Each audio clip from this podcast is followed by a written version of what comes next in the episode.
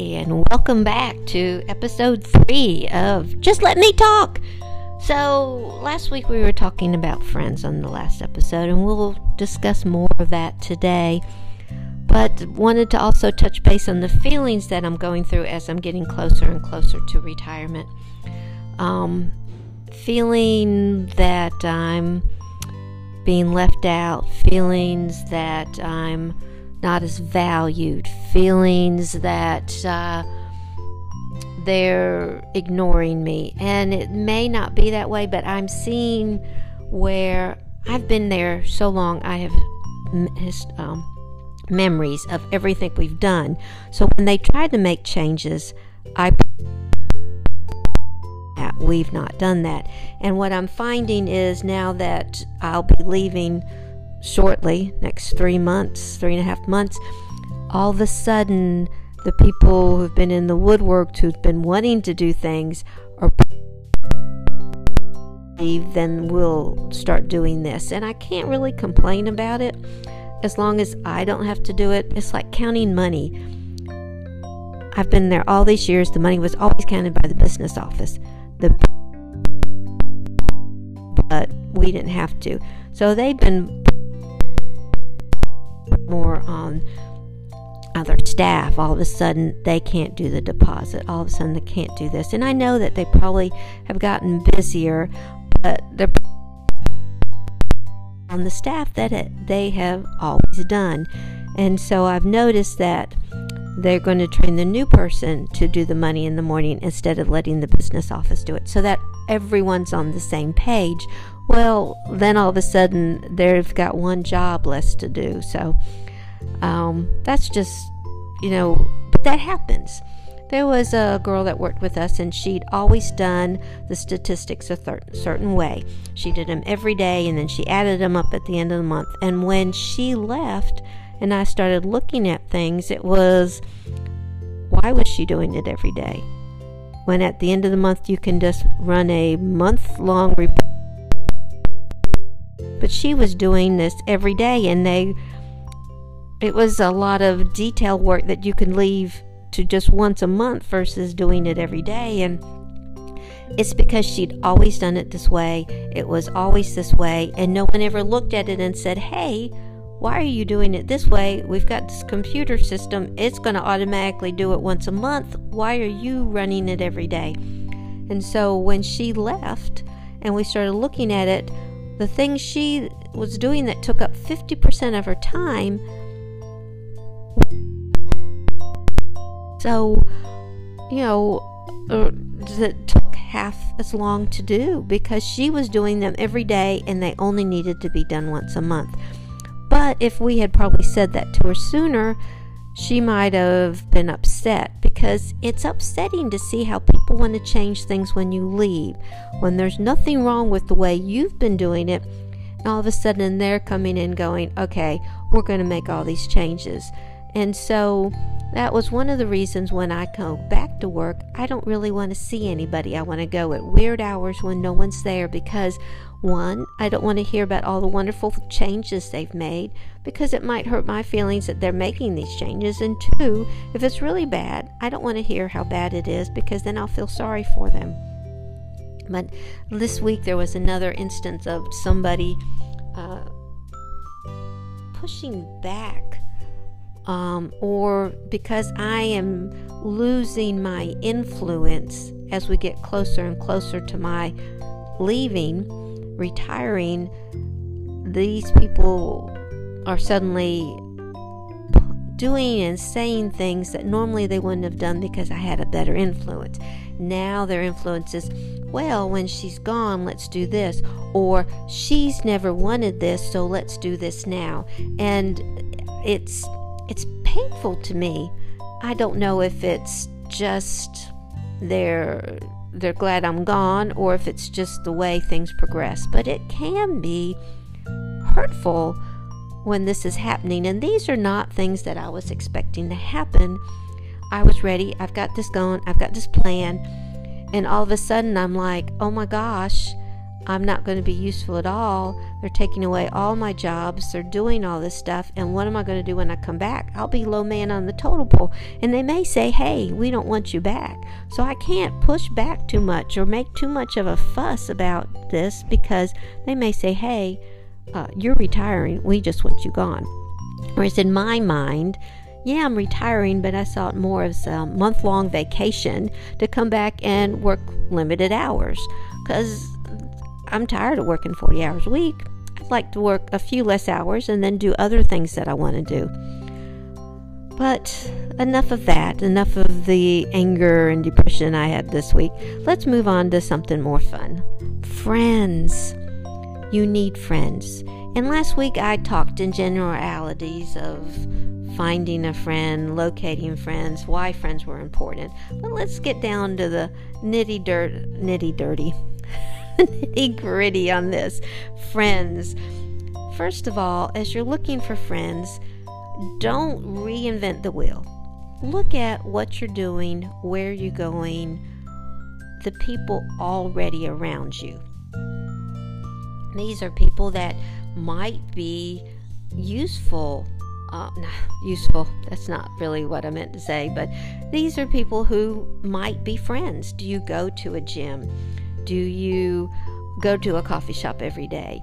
Do you go to church? Do you go to synagogue? Do you go somewhere for religious um, services every week or monthly? Do you go to the gardening center? Do you always talk to the same people at the gardening center? Do you go to a little store all the time? Look at these circles. Start paying attention. And it doesn't really depend on age. You don't have to look for older people like yourself. You can look for people that are younger or even older than you or really younger than you. Age shouldn't define what friends that you're looking at. I mean, it can be helpful, but it's don't let that define you. So if you see the same person at the coffee shop every day, start conversations, start act, talking a little bit more to them. If you go to the library, start talking to the people at the library. If you go to the same drugstore all the time, start and you see the same people, start looking at them and thinking about what to do and how to connect with them. And yes, you're going to have to put yourself out there. You're going to have to make yourself talk to them. You're going to have to make yourself say, hey, would you like to get coffee? And some of these people are going to turn you down.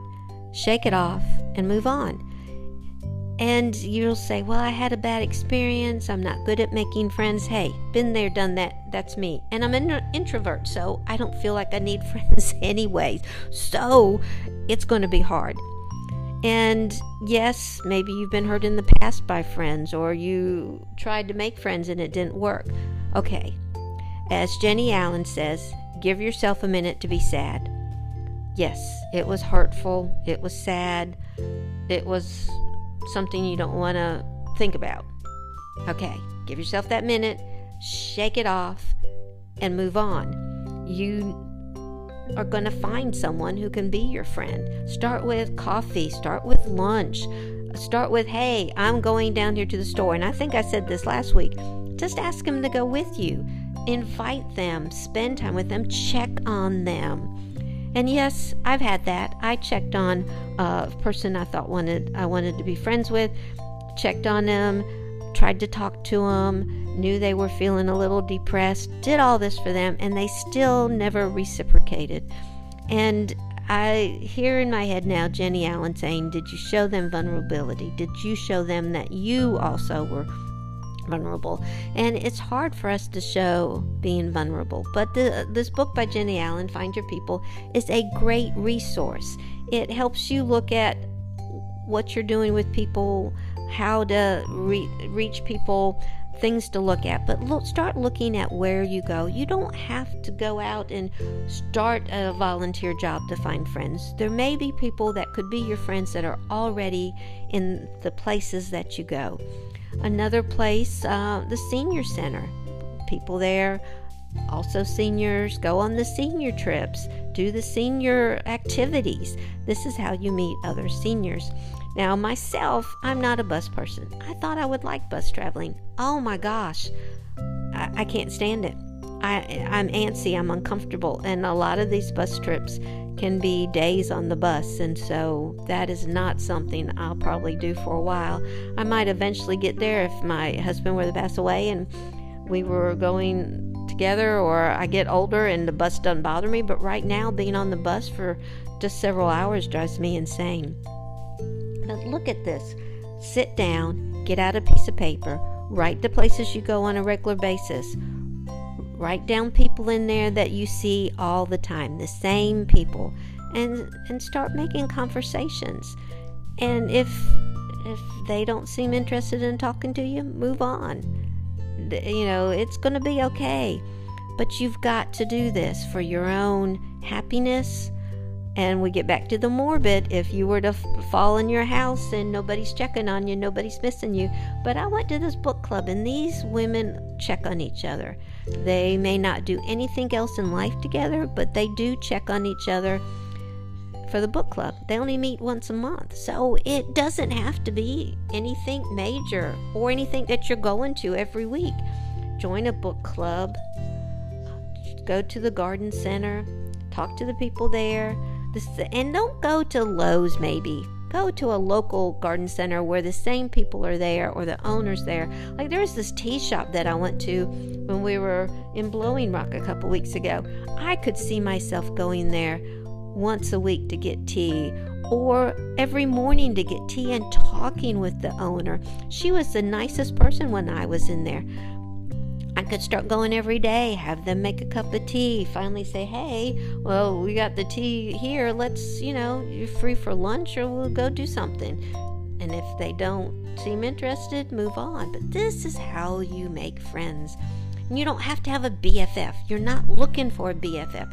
That's great if that happens, but maybe not. Maybe you're just looking for a friend to go to the movies with. That's always a possibility. So, So put yourself out there. It's hard sometimes. It can be scary. But you need friends. And then once you've got friends, plan to do things with them. Don't be an introvert. Don't stay at home. Don't go, oh, okay, I'll check on them once a week. You need to spend time with friends. You need to make plans. But sometimes just say, hey, I'm in the mood to go to the movies. Do you want to go with me? Or, hey, let's go out and grab lunch. It doesn't have to be planned week in advance, but let's start with the basics. Start looking at where you go and who the people are. And uh, we'll end it there because just because. Anyways, thanks for joining me. Have a great day.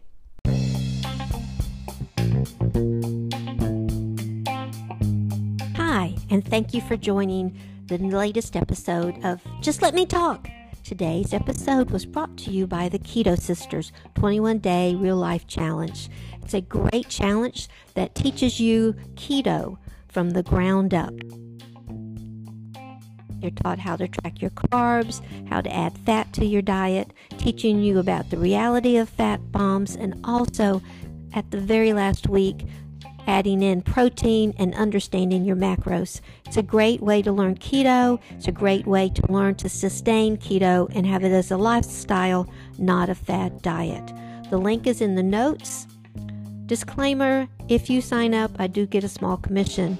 Also, if you like this episode, if you have any ideas for future episodes, please leave them in the comments. Also, thank you for subscribing.